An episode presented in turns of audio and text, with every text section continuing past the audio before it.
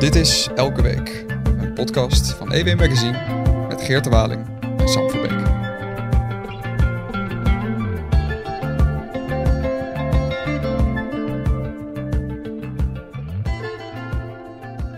Geert Waling, Dag Sam Verbeek. waar gaan, we het, eh, waar gaan we het deze week over hebben? Ja, we hebben het alweer een tijdje niet meer gehad over de economie. En er gebeurt heel veel op het gebied van eh, de economie. En zeker ook in, eh, in EW Magazine. Ehm, dus eh, ja, ik dacht het lijkt me leuk om weer eens aan, te, aan tafel uit te nodigen Joris Heijn van de economieredactie. Welkom Joris. Dankjewel. Heel fijn dat je er weer bent. Er zijn een paar thema's, ook in het blad van deze week juist, die we willen bespreken. Onder andere een groot stuk waar jij, denk ik, ook een beetje de, de leidende eh, redacteur in bent. Namelijk de klimaattop die wij gaan organiseren met EW op 1 november. Ehm, en een groot stuk daar nu alvast om dat te lanceren met een aantal jonge klimaatoptimisten uh, van, die werken bij grote vervuilers. Ehm, heel interessant. Ehm, maar ja, Sam, uh, jij zei het net ook al tegen mij. Uh, eigenlijk uh, heb je voor het klimaatoptimisme, wat kunnen we allemaal doen? Investeringen in de economie, wat moeten we allemaal gebeuren? Heb je wel een sterke economie nodig? Ja, en, en daarop aansluitend is er in deze week van het blad is er toch ook een, ja, een, een, een stuk met enige urgentie, namelijk uh, de recessie waar we, waar we in zitten. Ja. Ik geloof het artikel uh, staat, is, geeft grote kop help, comma, de economie krimpt. Ja. Um, en ja, met die economie zullen we toch echt de vergroenslag moeten gaan maken. Precies, er is nogal wat gaande. Uh, de rentes variëren, uh, de, de koopkracht staat onder druk. Uh, aan de andere kant inflatie st stijgt de pan uit. Joris, we, we, begrijpen het gewoon niet meer. Ik heb op de middelbare school economie gehad, maar uh, ik weet dat het, als er iets uitgaat, moet er ook ergens iets in. maar dat is ongeveer mijn basale kennis van de economie, zoals je weet. Ja, en andersom ook. Ja. En andersom ook. Ja. Um, Zit je toch aardig goed? ja, dat, dat, is heel ja. simpel. Zeggen, zeggen economen altijd. Maar um, kun jij ons even uitleggen? we zitten nu in een recessie. Ja. Voorkomen, we zijn net in een recessie aanbeland dit kwartaal, denk ik. Uh, wat, wat is daar, is dat erg? Klinkt heel eng.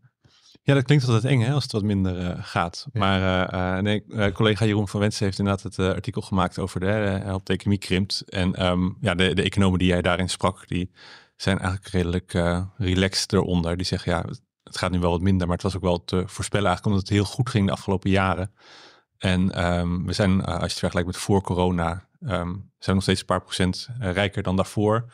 En uh, heel veel landen zouden. Dus de stijgende lijn heeft eigenlijk doorgezet. Als je die periode van corona even wegdenkt, uh, zijn we gewoon weer helemaal op on ja, track. We zijn, we zijn eigenlijk rijker per persoon nu dan we voor corona waren. En uh, een land als Duitsland bijvoorbeeld is per saldo net wat armer geworden. Um, dus wat dat betreft doen we het eigenlijk helemaal niet zo slecht. Is Nederland dan opvallend goed uit de coronacrisis gekomen, economisch gezien? Ja, ja we hebben natuurlijk, we zijn altijd heel afhankelijk van het buitenland. We exporteren veel. Dat is goed gegaan. ja, dat, dat is een van de krachten. En Nederland is ook wel redelijk met de digitale uh, ontwikkelingen. Uh, is Nederland, las ik in het artikel van Jeroen, ook best wel goed uh, bezig met het. dus zeg maar, we moesten digitaal vergaderen, thuiswerken en zo. En daar had Nederland eigenlijk al wel een beetje de infrastructuur voor of de, of de cultuur voor ontwikkeld. Ja, we vinden het zelfs heel normaal hè, dat, je, dat, dat we inderdaad nu zo snel die omschakeling hebben gemaakt. Of internetbankieren en zo. Ja überhaupt de hele internet uh, uh, revolutie. revolutie ja. die, daar zijn we altijd, lopen we in voorop. En uh, soms als je naar het buitenland gaat, is het eigenlijk versteld hoe snel we daarin zijn. Dus dat heeft ons wel geholpen, ja. Maar op een gegeven moment loop je toch tegen een grens aan. en, en die grens is, maar dat is op zich niet erg, lees ik dan in dat stuk van Jeroen. Want Nederland heeft, zit eigenlijk 2% boven de maximale groei die het eigenlijk aan kan. We zitten eigenlijk al een beetje boven, qua economische groei zitten we, uh, leven al een beetje op de, in de wolken eigenlijk. Hoe, hoe, is, dat, is dat erg? Ja, nou, de, de, die hele inflatiediscussie komt natuurlijk ook een beetje uit voort. Dat komt deels door, uh, door de Oekraïne-oorlog en, uh, en de hoge gasprijzen. De prijzen zijn gestegen. Maar ja, um, we hebben ook een overfitte arbeidsmarkt en we zijn allemaal gaan, gaan consumeren toen corona helemaal voorbij was. Ja. Dus we vragen gewoon heel veel spullen. En ja, als de vraag hoog is, dan stijgen de prijs ook. Dus die en, gigantische inflatie, die is eigenlijk, die wordt dan een beetje, als die nu de recessie zich aandient, uh, wordt die ook die inflatie een beetje gedrukt eigenlijk? Of? Ja, nou dat is een beetje de vraag. De, de centrale banken die proberen die inflatie uh, te, te remmen door, uh, door de rentes te verhogen. Want ja, als we meer hypotheekrente moeten betalen en banken moeten meer betalen en de overheid, dan, ja. dan word je wel wat zuiniger. Maar ja, we hebben allemaal de, de hypotheek lang vastgezet. de overheid blijft gewoon lekker uitgeven. Dus die overheid die, die, rem, die werkt eigenlijk die centrale bank tegen, waardoor de economie eigenlijk veel te snel blijft draaien um, ja. en die inflatie hoog blijft. En dus, uh, je noemde al de arbeidsmarkt, met de gigantische uh, prijsstijging afgelopen jaren op de woningmarkt. Er leek even een, een einde aan die enorme stijging te komen, van een soort stabilisatie, stabilisering. Ja.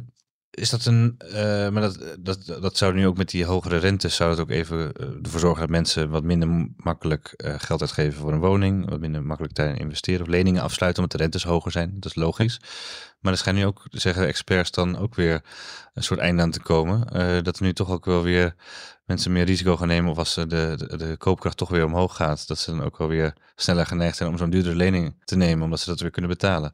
Dus dat die huizenmarkt misschien ook wel weer verder gaat groeien. Uh, gaat, uh, gaat, ja, je hebt eigenlijk twee krachten die koken. tegen elkaar inwerken. En eerst werd gezegd, hè, de rente stijgen, dus nou ja, dan kan je minder hoge hypotheek afsluiten om hè, dezelfde lasten te hebben. Maar ja, als je nu bij spreken 10% extra loon krijgt, kan je voor 10% extra lenen. Dus ja, hoe die betekent afsluiten kun je weer een duurder huis kopen en ja. stijgen de huizenprijzen dus weer. Ja, dus hoe dat soort trends zich uh, en zolang er niet weg, tegen elkaar weg gaan strepen. En zolang Hugo de Jonge niet met een toverstafje uh, een miljoen woningen erbij heeft getoverd, uh, zullen die prijzen dus voorlopig wel weer even blijven. Uh, te blijven stijgen ook zelfs. Als dat, ja, nou ja, dat zijn natuurlijk ook weer als je natuurlijk vastgoed hebt gekocht om te verhuren. Hè, dan word je weer niet zo blij van Hugo de Jonge. Dus dan dat Daar gaan mensen weer... ook weer verkopen. Dus ja, ook... Daarover ook een mooi artikel in Elsevier ja. trouwens. Uh, we kunnen de, echt de hele blad kunnen we eigenlijk uh, doornemen. En dan hebben we zijn helemaal bij op het gebied van de economie. Ja. maar laten we dan die huizenprijs even, of die woningmarkt even laten voor wat het is. Um, is er, om alvast richting die klimaattop te, te gaan, is er, wat, wat Sam en ik net bespraken, is er inderdaad uh, genoeg uh, vet op de botten, uh, ook nu met deze recessie, om zeg maar grote investeringen te doen of om het bedrijfsleven in staat te stellen om de grote innovaties in, te implementeren die nodig zijn om zo'n klimaattransitie te maken. Is daar genoeg ruimte voor? Hebben, die, hebben een luxe uitgangspositie of wordt het krap komen? Nou ja, wat die economen ook zeggen, de buffers op zich bij bedrijven die zijn goed. En uh, je weet ook wel, omdat Europa heeft natuurlijk zo'n zo'n emissiehandelssysteem. Dus als je echt een grote uitstoter bent in Europa, weet je gewoon dat je, dat je naar nul moet gaan. Het is een soort stoelendans eigenlijk die ze hebben ingericht. En elk jaar halen ze een stoeltje weg en mag je minder uitstoten. Dus wil je, wil je doorgaan als bedrijf, dan weet je eigenlijk dat je flink moet investeren. Uh, dan dus moet je wel. Dan word je eigenlijk met zachte hand, ben je afgelopen jaren al een beetje in de richting gedwongen van uh, duur, verduurzamen. Ja, als, als, als je bij wijze van spreken een, een Tata Steel bent of zo, weet je, ik bedoel, je gaat of groen of je gaat dood in Europa. Het is, het is niet anders. Uh, de vraag is nu alleen wel natuurlijk met die recessie en ook in andere landen. Uh, de industrie, er is gewoon minder vraag naar industrieproducten. Dus ik kan me wel voorstellen dat bedrijven daardoor denken, ja, ga ik nu heel veel investeren als de markt is dat niet ook spelen met vuur, om even deze woordspeling te maken? Uh, met Tata Steel bijvoorbeeld. Uh, want die, dat is toch een bedrijf, de oude hoogovens, wat ook voor veel uitstoot zorgt, fijnstof en gedoe, maar ook veel uh, economie, in de economie heeft gebracht. veel banen, toch staalproductie op eigen bodem heeft toch bepaalde voordelen als je in plaats van afhankelijk zijn van bijvoorbeeld India, waar Tata natuurlijk vandaan komt. Maar ik bedoel, de, de zo'n zo'n zo'n van die faciliteiten hebben, van die de grote uitstoters noemen we. We gaan er zo over praten. Maar is het nuttig om daar misschien een. Uh, om, om, of is het, is het niet gevaarlijk? Is het niet spelen met vuur om die zo erg op tot de rand te, te, te dwingen? Wat je net zegt, van dat je het groen gaan of de, groen worden of doodgaan. Ja. Dat, is wel, dat is wel een risico nemen. Als Tata zegt: bekijk het maar, we sluiten de boel. En we gaan alle productie doen in, uh, in Azië. Dan zijn we wel die, uh, die, die, die, die bedrijven kwijt met, met eigen productie en ook met veel uh, arbeid. Ja, ja, dat zie je natuurlijk de afgelopen jaren. Eerst met corona en toen met de Oekraïne-oorlog. Dat we elk jaar um, zeggen we eigenlijk dat een andere industrie cruciaal is. De, de chipindustrie hebben we ook nog. De, um, de zorgproducten. De... Ja, de zorg, dus, dus ja. ja. elk jaar verzinnen we wel weer een industrie die... Je moet, Wapens moeten we ja, zelf nu dus maken. De vraag is natuurlijk ook, moet, moet je als overheid precies altijd zeggen... ik wil dit bedrijf houden en dat bedrijf... moet je toch ook de markt een beetje zijn werk laten doen. Maar het is, ja, je moet natuurlijk inderdaad eh, niet... Uh, als je alles kwijt bent, ben je afhankelijk van, uh, van het buitenland. We leven niet in een uh, vijf jaar planeconomie natuurlijk, dat scheelt. Misschien moeten we het, het klimaatontwerp eventjes op de, vanuit de juiste volgorde gaan aanvliegen. Want, de, Goed dat je even orde gaat. Ja, het, wij, wij hebben natuurlijk uh, eerder al wel eens, geloof ik, uh, een podcast opgenomen. Eerst over sombere jongeren. Daarna hebben we ook een keertje uh, met Nart hebben wij gesproken over Extinction Rebellion en de rol die speelt. En nu is er bij ons bij EW Magazine, onder jouw leiding, is er, Joris, is er toch groot uitgepakt met een verhaal dat uh, optimistischer schrijft over het klimaat. Daar hebben we in onze columnisten ook al Simon Roosdel die dat veel doet. En um, daarin in het, als ik het verhaal eh, goed gelezen heb, jullie met zowel jonge mensen gesproken die uh, heel erg hoopvol zijn en zelf heel hard werken, maar ook met de grote bedrijven. Uh, wat, wat versta je precies onder die term klimaatoptimisme? Nou ja, je moet natuurlijk niet uh, per se altijd een bepaalde levensvisie opdringen aan mensen, maar het is, het is wel zo, wil je vooruit als Nederland, wil je vergroenen, wat we net hadden gezegd, je moet eigenlijk wel dan moet je toch een beetje optimistisch uh, ernaar kijken en de kansen zien. En als je alleen maar gaat lopen somberen en zeggen dit kan niet en dat kan niet, dan mis je ook heel veel trends. En wat, wat je merkt, wat ik de afgelopen jaren heb gemerkt, als je bij die grote bedrijven langs gaat, hè, ze worden vaak staan te boek als uit, de grootste uitstoters, dus ze zijn vaak negatief in het nieuws.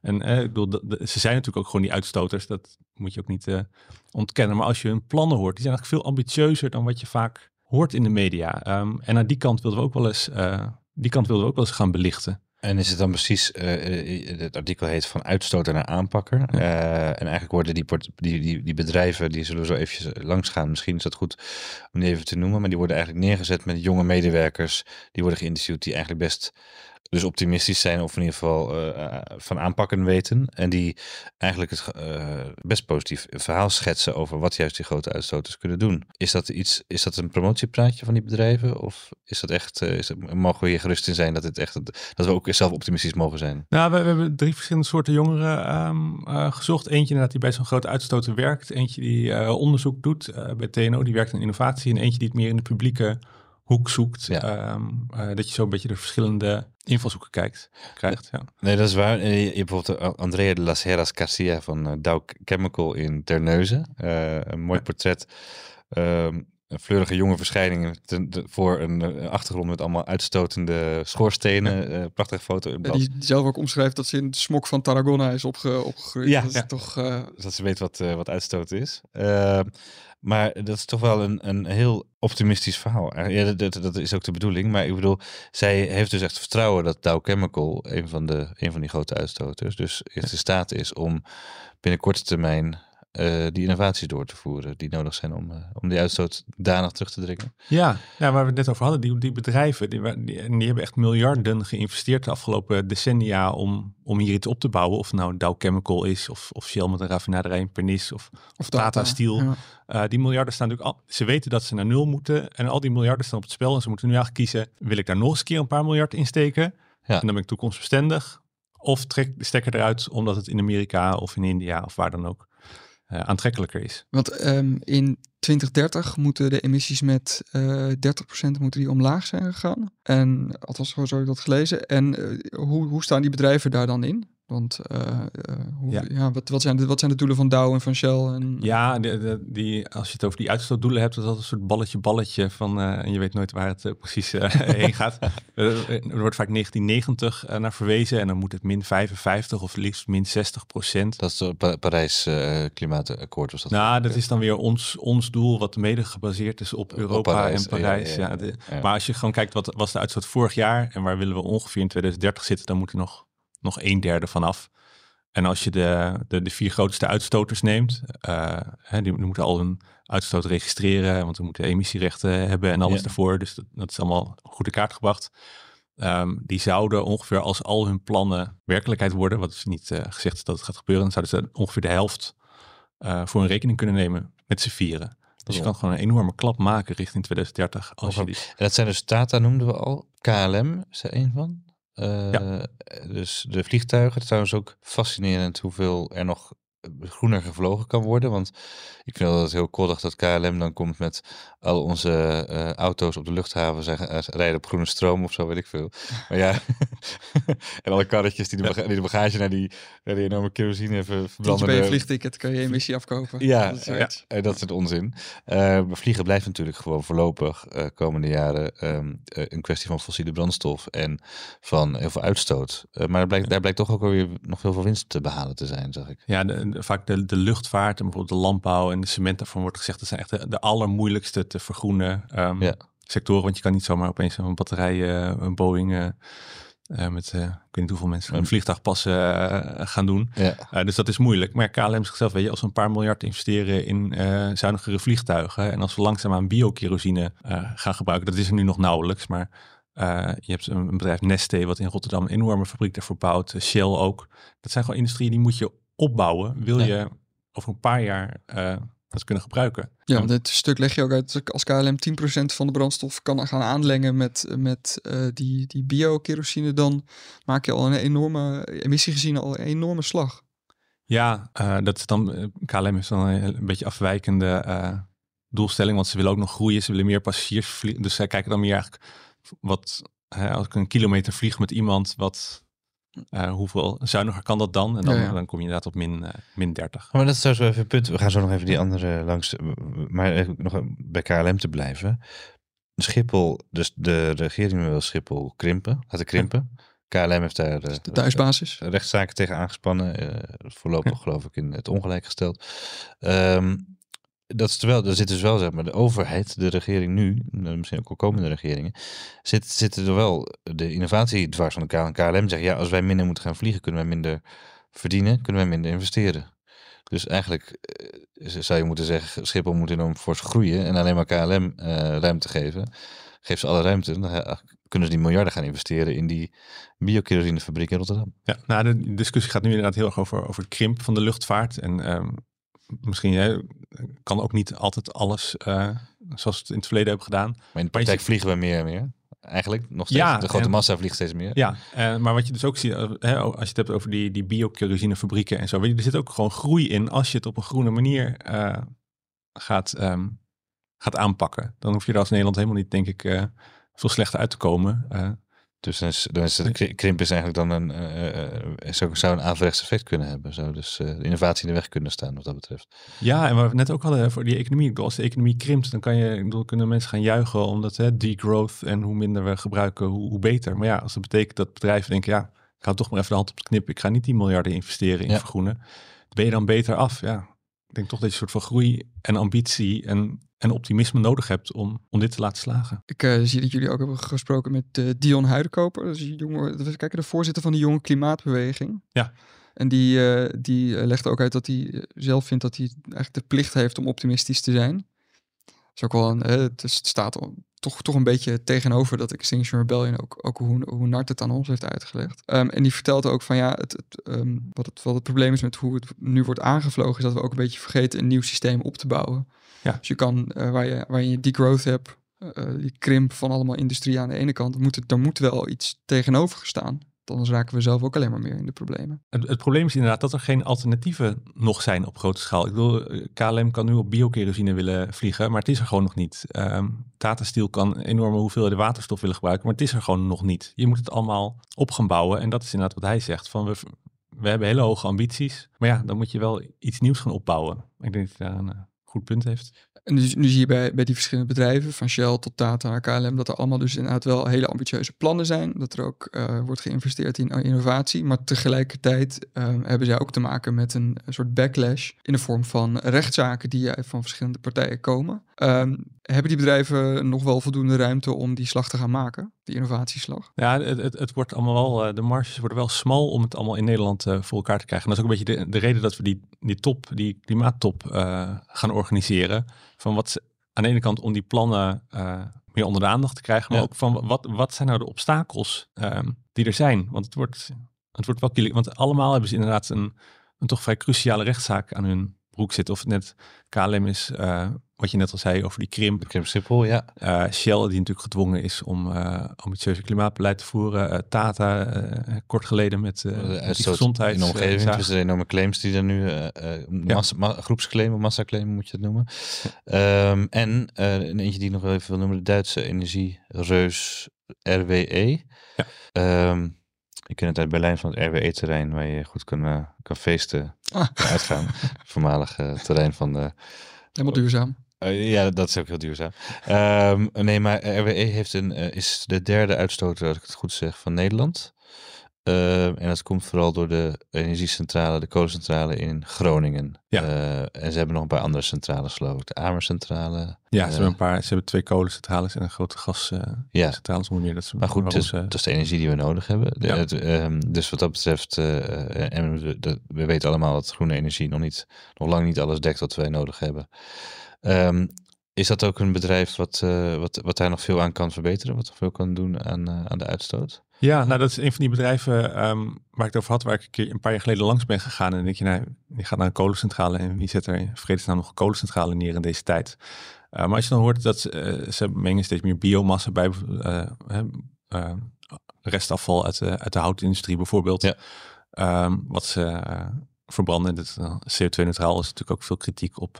Ja, dat Op hout biomassa. verbranden. Ja, maar ja. zij zegt, ja, weet je, als we... ehm, ze hebben allereerst hebben eerst heeft de overheid gezegd, we willen graag die kolencentrales hebben. Vervolgens heeft de overheid gezegd, uh, sluit al die kolencentrales. We allemaal nog jetten met zijn duimpjes uh, omhoog Ja. Ja. bij die andere kolencentrale. nou, dan zegt RWE, nou, dan wil ik daar wel voor gecompenseerd worden. Dan zegt de rechter weer, dat krijg je niet. Dus nou, dat is best wel een, een tik natuurlijk die je krijgt als bedrijf, want je investeert echt Ja. meer dan een miljard in zo'n ding.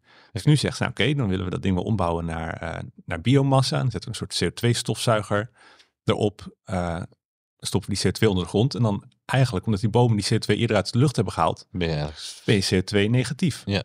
Maar ja, eh, dan Wat dus positief is, voor de duidelijkheid. wat dus, ja, negatief is in dit geval positief. Ehm, maar ja, eh, zowel dat CO2 opslaan onder de zeebodem is Kostbaar. Kostbaar, maar ook, hè, door politiek ligt het ook niet bij iedereen lekker. Daar is en Vo- bioma- Vollebroek laatst nog een uh, rechtszaak tegen gespa- aangespannen Ja. en verloren. Ja. Eh, En biomassa ook. Dus ik kan me ook voorstellen dat zo'n Ja. bedrijf, gezien dat verleden, dat hij denkt, ja, ik ga dit alleen doen als ik zeker weet dat ik hier eh, 10, 20 jaar lang mijn geld mee en dan kan komen we opeens op een ander stokpaardje van de economieredactie van EW, namelijk het vestigingsklimaat. Eh, Ja. Dat is ook wel wel iets. was- Is de politiek eh, stabiliteit, eh, of de, de, de stabiliteit van overheidsbeleid niet heel erg belangrijk hiervoor? Dat je inderdaad, als je zulke grote investeringen verwacht van bedrijven uit het buitenland, die net zo goed kunnen zeggen: we laten Nederland lekker links liggen. Ehm, is dat niet ook een eh, gevaar dat je nu weer een nieuw kabinet komt met weer nieuwe regels en dat vervolgens zo'n bedrijf dan weer de pineut is? En deels hoort het natuurlijk bij, hè. Ik bedoel, we leven in een democratie, dus eh, Ja, elke zoveel jaar, vier jaar of we korter, leven in eh, een planeconomie. Gelukkig, mag ja. je, mogen we natuurlijk met z'n allen van mening veranderen. Maar we hadden vorige, vorige week een verhaal in het blad waarin ik inventariseerde van waar staan nou eigenlijk die hoofdkantoren van al die grote uitstoters. Want vroeger was het natuurlijk allemaal Nederlands. Ik bedoel, al die energiecentrales waren van Ja. eh, regionale maatschappijen die in handen waren van lokale overheden. Shell zat nog in Den Haag. Ehm, DSM was nog groot eh, in Limburg. Dus bij wijze van spreken, als je de Old Boys Network bij elkaar zou halen, zou je met elkaar wat kunnen eh, bedisselen. Maar ja, nu moet je opeens naar Midland voor Dow, naar Mumbai voor Tata. voor sommige dingen je naar Moskou of naar Riyadh. Ja. Ik bedoel, die mensen die daar zitten, die beslissen met hun zak geld die ze wel of niet hebben. Ga ik dat in Nederland investeren of is het interessant in Amerika? Eh, of ergens anders. Dus dat is, dat is lastig. Komen we weer terug op het thema waar we net Ja. met Tata ook over hadden. Over, over de energiemarkt nog. Ik had dus, eh, vandaag een, eh, bericht, of een bericht van gisteren eigenlijk. Dat is dinsdag 29 augustus. De actiegroep Replanet, Ja. internationale milieugroep, gaat samen met een... eh, met een scholier die IA aanstoot heet, wat ik een hele leuke naam vind. Dat is Donald Duck. tegen, de, tegen, de, tegen de uitstoot, ja, aanstoot. En rechterstudent Freek van der Heijden. ehm, een rechtszaak aanspannen bij het Europese Hof tegen Greenpeace.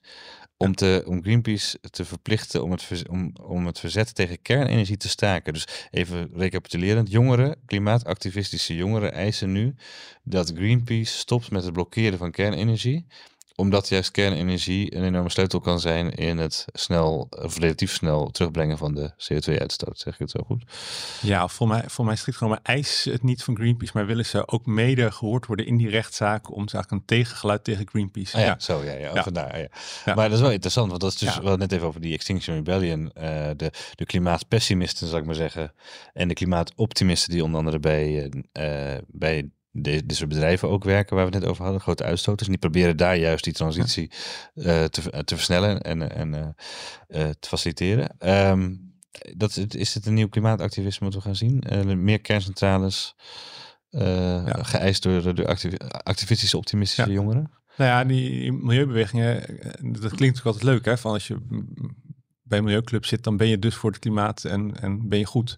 Maar die hebben natuurlijk een paar stokpaardjes opgebouwd de afgelopen decennia, zoals tegen kernenergie of zoals wat je net zei, hè, eh, door die eh, volle broek te, die, die, Tegen de eh, uitstoot. tegen en, de, de stikstof CO2 onder ja. de grond stoppen en zo. Wat hij eigenlijk wilde blokkeren omdat het te veel stikstofuitstoot zou kosten om het aan te leggen, geloof ik. Ja, Dat dan de, Ehm, maar maar daar dat- zei de rechter ja. van nou, dat is relatief Ja, allemaal. maar er komen door de mensen die, die nu opgroeien en die nu zien wat klimaatverandering om zich heen doet, die zeggen ja, eh, ik ben helemaal niet zo dogmatisch. Ik wil gewoon dat de CO2-uitstoot omlaag eh, gaat. En als Ja. het nou door een kerncentrale is of iets anders. Dat, eh ik hoef helemaal niet juist stoppaardjes uit de jaren zeventig eh, ja, eh, te hebben. Dus dat- angst voor ja, de Een neutronenbom. soort, soort versplintering van de milieubeweging, waarbij iedereen elkaar met vonnissen om de oren aan het slaan is zo. Want het wordt natuurlijk wel heel verwarrend zo, hè, als iedereen naar de rechter gaat en eh, elkaar, eh, nou ja, Ja. weer voor de rechter sleept en dan moet er weer iets anders gebeuren. Dat zien we nu al. Het is ook iets wat Europa een beetje splijt. Hè? Want Frankrijk zweert bij kernenergie. Duitsland heeft het, uh, is het helemaal aan het afbe- afbouwen omdat ze in een kramp zijn geraakt na Fukushima. Ja. Ehm, de aardbeving en tsunami daar en de, nou ja, de schade aan de kerncentrale, zal ik maar zeggen. Ehm, Nederland heeft uh, nog steeds wel, ik geloof nu twee werkende kerncentrales, of half krachtwerkende kerncentrales, maar dat wordt ook langzamerhand uh, penibel. Um, zie je het komende jaren nog gebeuren dat er een vestigingsklimaat wordt gecreëerd waarin er genoeg ruimte en uh, waarin het aantrekkelijk genoeg is om een nieuwe kerncentrale te starten in Nederland? Uh, ja, kerncentrale is natuurlijk één van de onderdelen die, um, waarvan wordt gezegd hè, dat dat is belangrijk om, om Nederland te, te Ja, ja. vergroenen. Want dan kan je een, uh, um, en, en dit klimaat heeft dan weer dingen in gang gezet. Maar ja, de vraag is inderdaad, gaat een volgend kabinet dat, dat oppakken? Want er moeten nog wat onderzoeken worden gedaan. Er moet überhaupt nog een soort financieringsconstructie worden opgezet. Want zonder steun van de overheid kan het niet. Ja.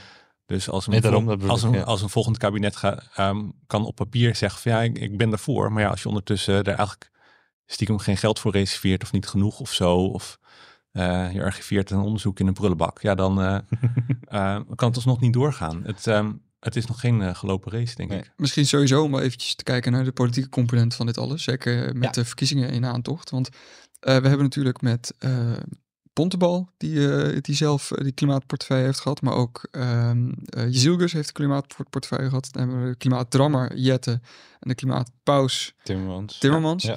Um, dus misschien kan het wel een, juist een heel groot onderdeel van de verkiezingen worden. Op deze manier. Ja. Zie je dat gebeuren? Mag het allebei zeggen. Ja, Ja. Ik, ik, ik denk juist dat het om die reden misschien helemaal niet zo'n thema wordt. Want van de, Ja. de groene mensen weten al dat ze bij Timmermans wat dat betreft veilig zijn. Want die heeft ook nog die milieuwet uh, door, de, door het Europese parlement geloodst. Hij is de groenste. met hangen en de groenste van de vier? Nou, dat weet ik niet. Dat is, ik denk voor de kiezer, dat, daar zal Jette veel problemen vooral mee hebben met D66-stemmers. Uh, Bontebal uh, probeert dat bij het CDA door te... Toch uh, zijn, zijn wetenschappelijke kijk daarop ook een beetje uh, daarop door te, uh, door te voeren. Maar ik weet niet of dat bij het CDA, of die daar veel mee, stemmen mee gaat trekken. En Jesse Gus zal er denk ik niet zoveel aandacht aan besteden. Want die zal het vooral over asiel willen hebben. En over, misschien over, ook wel over ondernemen. Ja. bestaanszekerheid misschien ook wel.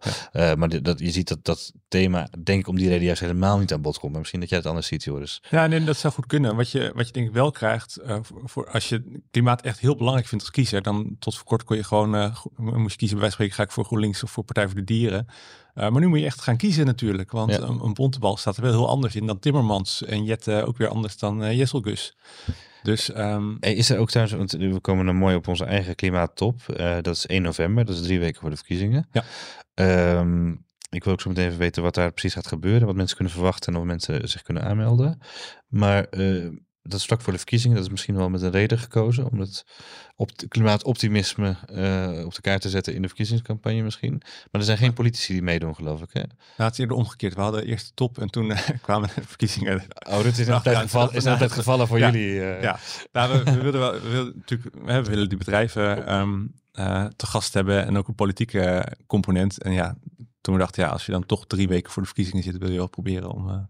Komen er ook politici op af? Zijn er lijsttrekkers of, nou, of we woordvoerders die we, er we hebben, uh, we proberen een lijsttrekkersdebat uh, daaraan te koppelen. Oh, leuk. Uh, maar dat um... is nog in, work in progress.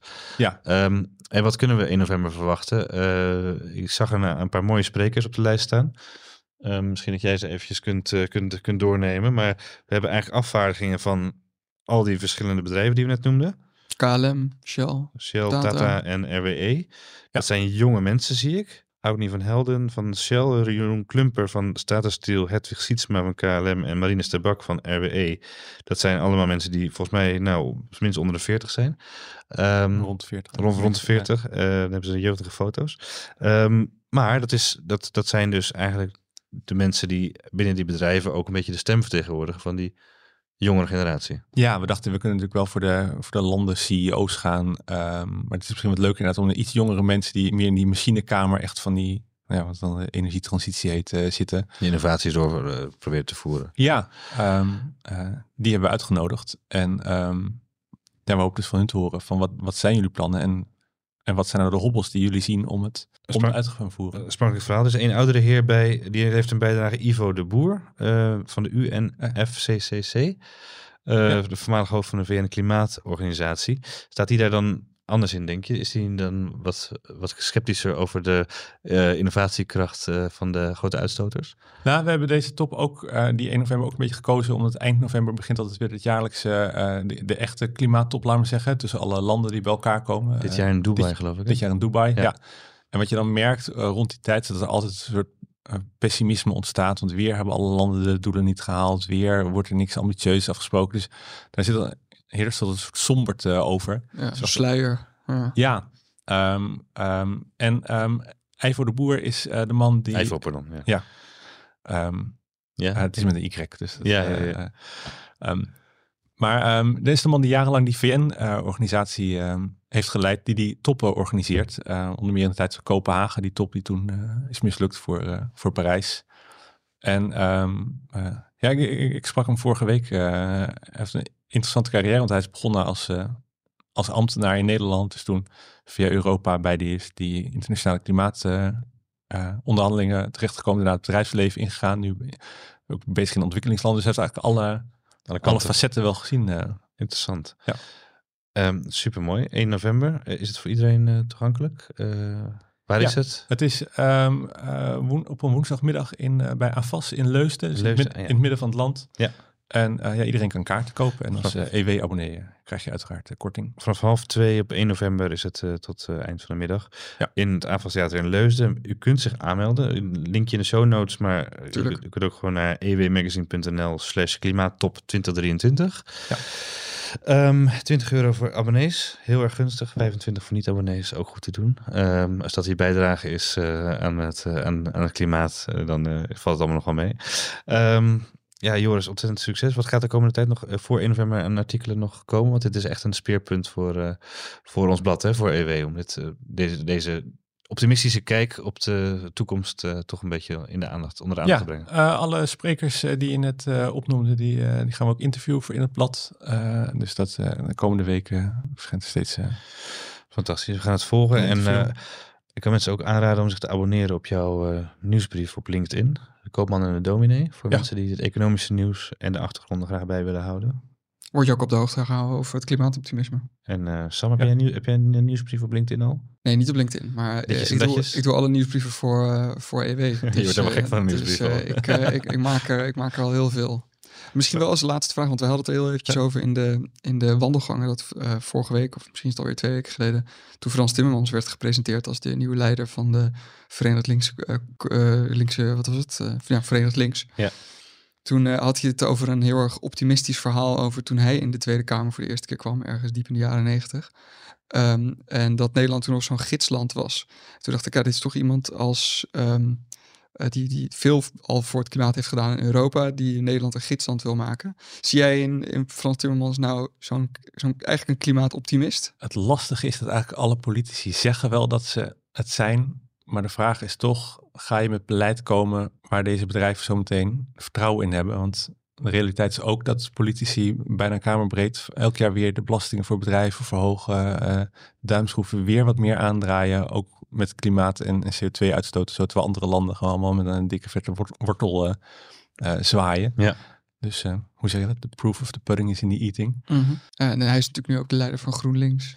Dus, ja, het, het, is zeker, maar het punt is wel ook, uh, denk ik, dat je, of je nou naar de overheid kijkt om het klimaatprobleem op te lossen, dat doen veel van die partijen. Dan zijn ze wel heel optimistisch over wat de overheid allemaal kan. En dan vergeten ze langzaam een beetje, dat is ook een beetje jouw boodschap geloof ik Joris, van wat je nou juist uit het bedrijfsleven allemaal kunt verwachten. En dat er dus heel veel hoopvolle signalen zijn. En goed bedoelende en heel capabele mensen rondlopen. Die dan wel de ruimte willen krijgen van de overheid. Of die bedrijven willen de ruimte krijgen om dat te doen en om te blijven bestaan in Nederland. En dat is eigenlijk iets wat we als boodschap mee kunnen nemen, denk ik. Ja, inderdaad. Ja.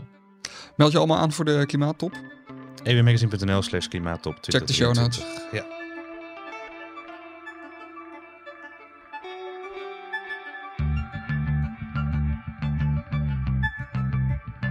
Dit was Elke Week, een podcast van EW Magazine met Geert de Waling en mij, Sam Verbeek.